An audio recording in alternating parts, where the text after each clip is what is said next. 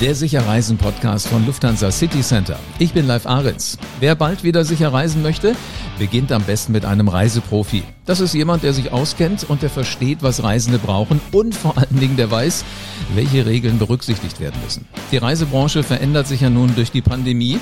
Und die Reisebranche ist aber eine Branche, die passt sich seit Monaten immer wieder an diese neuen Gegebenheiten an. Spannende Frage jetzt, wie geht das weiter? Welche Folgen hat die Impftrödelei für den Restart? Was können wir zuerst wieder buchen? Und äh, wie lassen wir uns beraten, wenn das Reisebüro geschlossen ist? Das sind die Fragen in dieser Folge vom Sicher Reisen Podcast. Reise von 9.de Chefredakteur Christian Schmicke ist heute mit dabei. Er beobachtet die Reisebranche und die Tourismusbranche ganz intensiv seit 20 Jahren. Hallo Christian.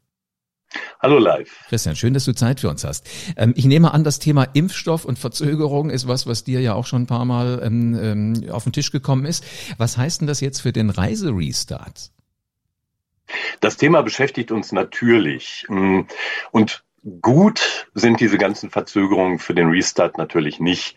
Andererseits ist es aber auch noch ein bisschen schwierig zu sagen, welche konkreten Auswirkungen denn das alles haben wird. Im Moment haben wir ja so eine ganz diffuse Gemengelage. Auf der einen Seite sehen wir, dass die Neuinfektionen jetzt so langsam aber sicher mal zurückgehen. Wir haben allerdings immer noch ziemlich viele Todesfälle. Hm. Hinzu kommt dann eben die zunehmende Furcht der Politik und sicher auch der Bevölkerung vor diesen neuen mutierten Varianten des Coronavirus, die mittlerweile bei uns ja auch angekommen sind. Und ähm, in dieser Situation ist es natürlich nicht gut, wenn wir feststellen müssen, dass der Impfstaat, naja, hm, also vorsichtig ausgedrückt, ziemlich ruckelig läuft. Und es mhm. gibt da ja auch Diskussionen und Streit, zum Beispiel mit AstraZeneca, dem einen Hersteller. Äh, Pfizer BioNTech hatte auch schon angekündigt, dass sie nicht so viele Dosen liefern werden im angekündigten Zeitraum wie vorher geplant. Und das wird ganz sicher dazu führen, dass der Restart sich eher verzögert. Um wie viel und in welchem Ausmaß, das kann man aber, glaube ich, noch nicht sagen. Jetzt ist immer die spannende Frage, die sich mir stellt. Wir haben ja gesagt, wir impfen von oben nach unten. Also die, die ältesten Bürger erstmal und dann geht das immer weiter bis zu den ganz Jungen. Ähm, ist das denn sinnvoll? Weil diejenigen, die jetzt geimpft werden, sind sicherlich die, die am besten geschützt werden müssen, keine Frage. Aber für mein Gefühl sind es die, die am wenigsten reisen. Ist das was, was du auch beobachtet hast in den letzten 20 Jahren? Ja, das ist sicher so, dass natürlich die Hochbetagten tendenziell weniger reisen als andere Bevölkerungsgruppen. Das ist richtig. Gar keine Frage. Auf der anderen Seite muss man sagen, das sind natürlich auch die Schutzbedürftigsten. Wenn wir uns mhm. im Moment so die Statistiken ansehen, dann ist ja immer noch ein erschreckend hoher Anteil der Toten, die mit oder an Corona ähm, verstorben sind, eben genau aus diesen Alten- und Pflegeheimen. Und insofern glaube ich, ist die Diskussion, ob man nicht lieber äh, jüngere, produktivere erst impfen sollte, im Moment ziemlich müßig und überflüssig. Auch wenn das in anderen Ländern natürlich anders läuft als bei uns. Mhm. Jetzt Länder wie Dubai beispielsweise hatten ja angekündigt, dass sie ähm, bevorzugt Flugpersonal impfen lassen wollen. Mhm. Aber ich glaube, genau diese Debatte kann man bei uns im Moment Ist schwierig, führen. ja. Da hast du recht. Jetzt äh, gut, dass du Dubai gerade erwähnst. Das ist ja ein Land, wenn du hinreisen möchtest, musst du einen Test nachweisen. Also die gesamten Flugzeuge inklusive Crew und sämtliche Passagiere sind getestet und es muss vorher passiert sein. Kannst du dir vorstellen, dass sowas irgendwann auch mit den Impfungen notwendig sein wird? Naja, ich, diese Debatte wird ja gerade sehr intensiv geführt, mhm. ob Impfungen Voraussetzung für Einreisen werden sollen.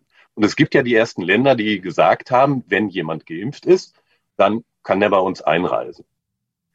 Auf der anderen Seite muss man natürlich sagen, dass da auch noch einige Fragezeichen vorstehen, solange nicht genau geklärt ist, ob denn jemand, der geimpft ist, nicht nur selbst vor schweren Krankheitsverläufen geschützt ist, sondern ob der auch nicht mehr infektiös ist. Das ist bis zum heutigen Tag noch nicht abschließend geklärt.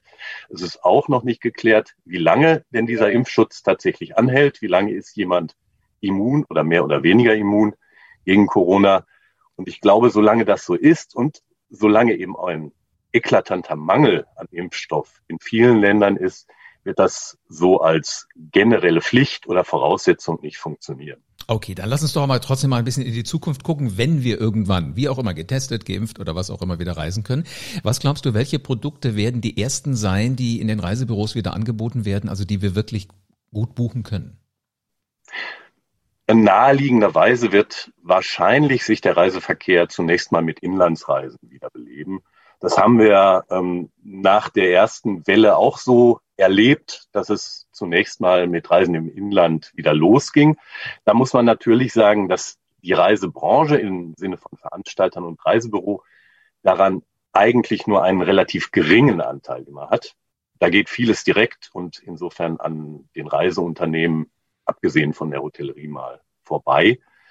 Ähm, im zweiten Schritt wird es ganz einfach von den Infektionszahlen und von der Entwicklung der Infektionszahlen in den verschiedenen Reiseländern abhängen.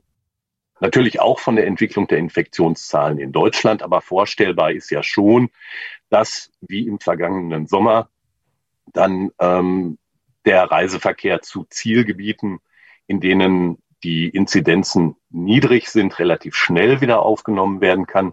Ob das schon Ostern passiert, würde ich mal in Frage stellen, aber Vielleicht können wir Pfingsten darauf hoffen, dass das wieder funktioniert. Mhm. Also ich habe zum Beispiel hier Nachbarn im Haus, die haben im letzten Jahr eine ganz große Reise vorgehabt mit der gesamten Familie, sechs Personen, die nach ähm, Afrika fliegen wollten, weil der, der Jüngste wollte mal nicht nur im Zoo Löwen sehen, sondern mal richtig. Dann haben die erstmal gesagt, äh, wir lassen das erstmal sein. Jetzt ähm, wurde das verlängert um ein Jahr, aber dieses Jahr müssten sie fliegen im Herbst. Ich glaube so im Oktober rum wollen die sich auf den Weg machen. Hältst du das realistisch, dass das eine, eine Distanz ist, eine zeitliche, die schon wieder möglich sein sollte? Das könnte so sein. Es ist ja angekündigt worden, dass jeder Bundesbürger, der das gerne möchte, bis zum Ende des Sommers eigentlich geimpft sein sollte. Mhm. Mittlerweile wird dieser Fahrplan hier und da schon wieder so ein bisschen in Frage gestellt. Das scheint also unsicher zu sein. Aber wenn wir dann eine Situation haben, in der in vielen europäischen Ländern ein relativ hoher Anteil von Menschen geimpft ist, dann könnte es auch realistisch sein, dass man eine Fernreise mit der ganzen Familie wieder machen kann. Ja. Also man kann im Grunde genommen wirklich nur auf Sicht planen und buchen. Aber das ist ja auch was, was äh, für den für den äh, Touristen wahrscheinlich praktisch ist, für den ähm, Dienstleister aber etwas schwierig. Jetzt kommt man sich da ja sehr schön entgegen mit diesen flexiblen Buchungsbedingungen. Ähm, was sagst du dazu? Wie wichtig ist das, dass das heute angeboten werden muss? Das machen ja im Moment so gut wie alle Reiseveranstalter, dass sie ihren Kunden eben anbieten, du kannst, wenn du jetzt buchst, bis, sagen wir mal, 14 Tage vor der Abreise entscheiden, ob du tatsächlich reisen willst oder nicht. Mhm. Ähm, das ist sicher ein legitimes Mittel, um Kunden überhaupt dazu zu bewegen, sich mit dem Thema Urlaub mal wieder ein bisschen intensiver auseinanderzusetzen, Reisepläne zu machen und dann vielleicht auch zu buchen. Ich glaube allerdings, weil wie du sagtest, im Moment wird ja einfach so auf Sicht geflogen, nicht, ähm, dass wir jetzt in den nächsten Wochen schon eine große Buchungswelle für den Sommer oder den Herbst tatsächlich haben werden. Hm. Also die Bemühung, das dadurch zu stimulieren, die ist legitim und die ist auch in Ordnung. Ich glaube nur, dass der Effekt, der Effekt davon ziemlich überschaubar sein wird. Okay, ähm, jetzt äh, habe ich auch gar nicht die Möglichkeit, ins Reisebüro zu gehen und mir so ein bisschen Appetit zu holen, weil das sind ja nun die Geschäfte, die im Moment auch noch geschlossen sind. Inwiefern müssen denn beide Seiten da mal so ihre digitalen Fühler so ein bisschen weiter ausstrecken? Ja, das sollten sie einfach tun. Und ich glaube, das passiert auch in ganz großem Stil schon im Moment. Ähm, eine der Kernerfahrungen, dass, die wir während der Pandemie jetzt machen, ist ja, ähm, dass ja, dieses alte Schlagwort von der Beschleunigung der Digitalisierung, man kann es ja fast schon nicht mehr hören, aber da ist natürlich ganz viel Wahres dran. Auch Menschen, die sich bislang mit dem Thema nicht befasst haben, suchen viel intensiver Informationen, aber auch Produkte im Internet, als sie das vorher getan haben. Und es ist für uns alle und auch für die, die vorher immer gesagt haben, ich mache das nicht, ja völlig normal geworden, Artikel, Produkte, Dinge, die wir einkaufen, über das Internet zu ordern. Also auf der Nachfrageseite ist ähm, diese Digitalisierung ganz stark fortgeschritten. Das heißt natürlich für ein Reisebüro auch, dass es sinnvollerweise seine Fühler in den digitalen Medien ausstrecken sollte und in der Lage sein sollte, nicht zu warten, bis der Kunde vor der Tür steht, sondern ähm, den Kunden in irgendeiner Form aktiv ansprechen. Das kann über E-Mails passieren, das kann über ähm, über passgenaue individualisierte Angebote passieren. Das kann aber auch, und ich glaube, das sollte man nicht unterschätzen, über das gute alte Telefon geschehen. das ist so ein Medium, was wir im Moment ja aber eigentlich alle wieder entdecken. Also du musst nicht immer eine Konferenz machen in Zoom, Teams oder wie sie auch heißen, sondern du kannst einfach zum Telefon greifen. Fällt dir das auch mhm. auf, dass wesentlich mehr Menschen auf einmal wieder telefonieren, als vorher dich anrufen? Ja, das ist so. Einfach weil der persönliche Kontakt, also das persönliche Treffen von Angesicht zu Angesicht ja in vielen Fällen fehlt, wird deutlich mehr telefoniert und das auch ganz normal, ohne dass man sich dabei sieht. Absolut. Ja. Und, und das ist ja eigentlich genau das, so diese persönliche äh, Verbindung, die ja die Reisebüros schon über Jahrzehnte immer gut gemacht haben. Wo ja angeblich immer es hieß, naja, ob wir das noch brauchen. Ich glaube, im Moment ist es extrem wichtig. Das heißt, diejenigen, die jetzt zum Telefon greifen, sind doch eigentlich die Gewinner. Also das könnte doch das sein, was das Reisebüro tun muss, um im Kundenfokus wirklich drin zu bleiben, oder nicht?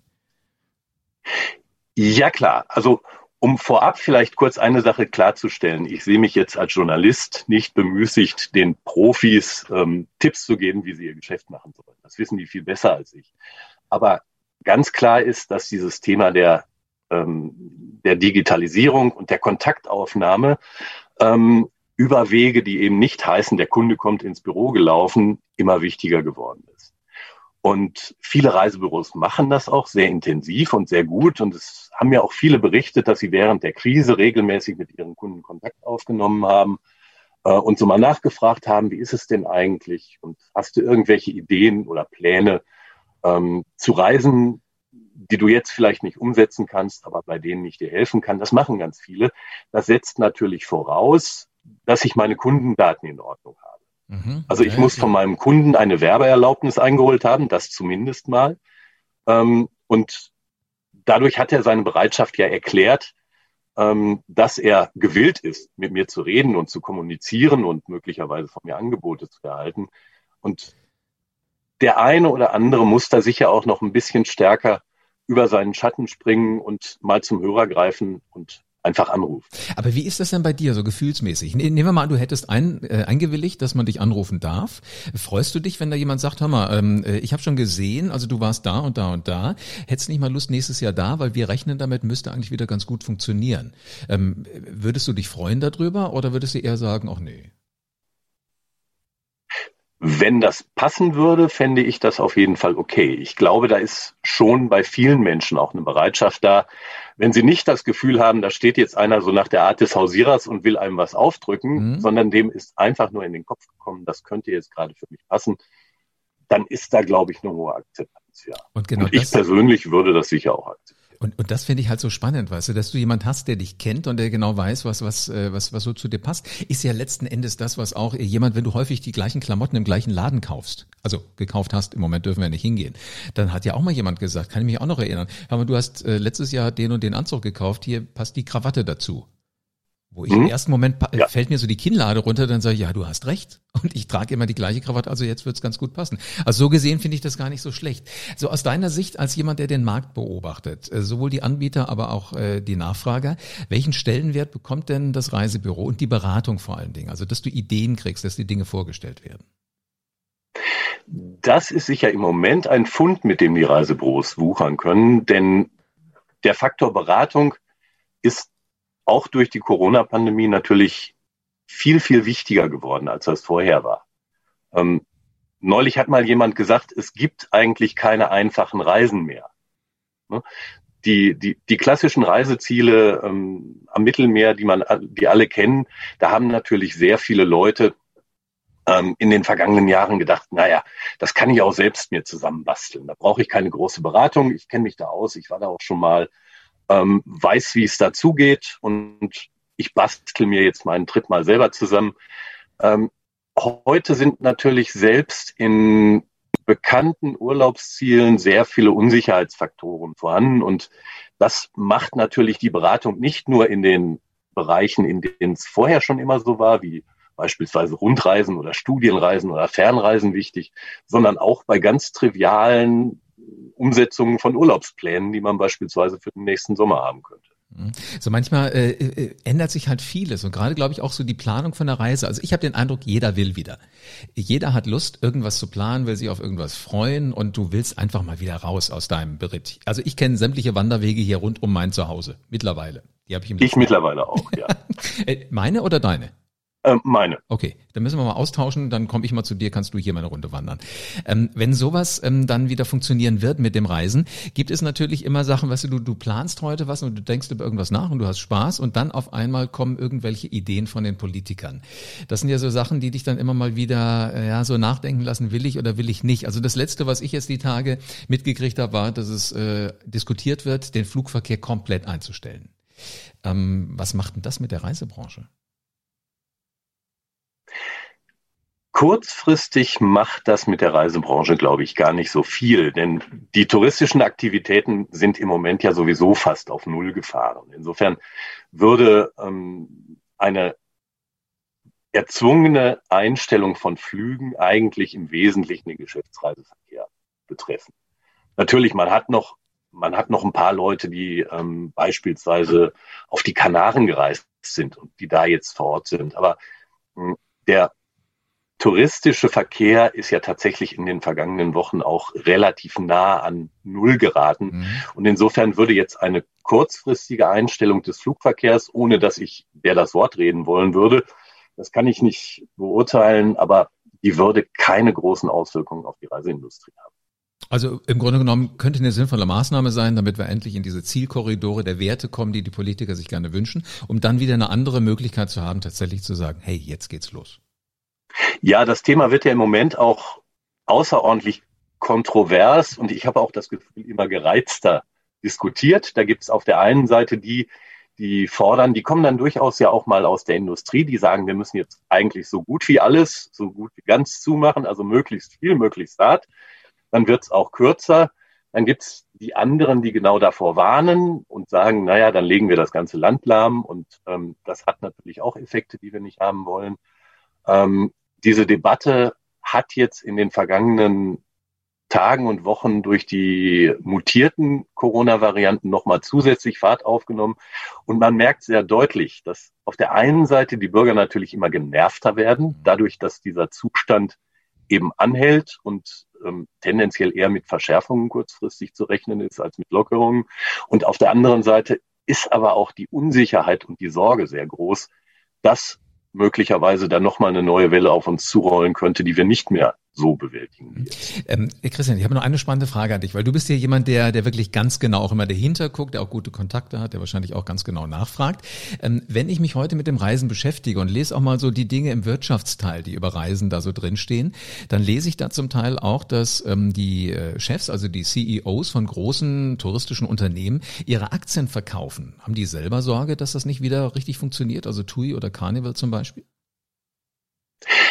Das ist eine sehr berechtigte Frage. Ich habe das fast als skurrile Anekdote wahrgenommen, als Mitte des Monats äh, Meldungen kamen, denen zufolge der TUI-Chef Friedrich Jussen mh, hm, für ungefähr eine Million Euro ähm, Anteile, also Aktien am Unternehmen verkauft hat, inmitten einer Kapitalerhöhung des Unternehmens.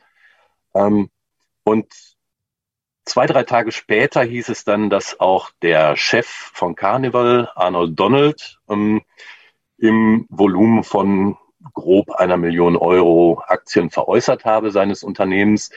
Und das hat natürlich zumindest eine Außenwirkung, die ähm, keine andere Interpretation zulässt als die, dass, naja, vielleicht das Vertrauen der Firmenchefs in die Aktien ihrer eigenen Unternehmen ähm, nicht ganz so groß ist, wie sie das nach außen immer sagen.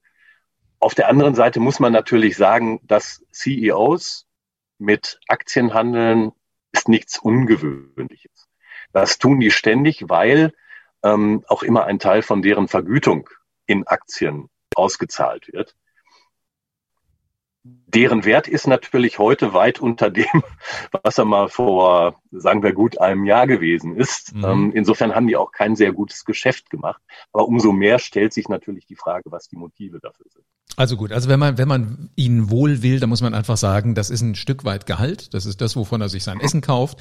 Für eine Million kriegt man ordentlich was zu essen. Also dann äh, müssen wir uns erstmal keine Sorgen mehr machen, dass er mit einem hungrigen Magen im Büro sitzt.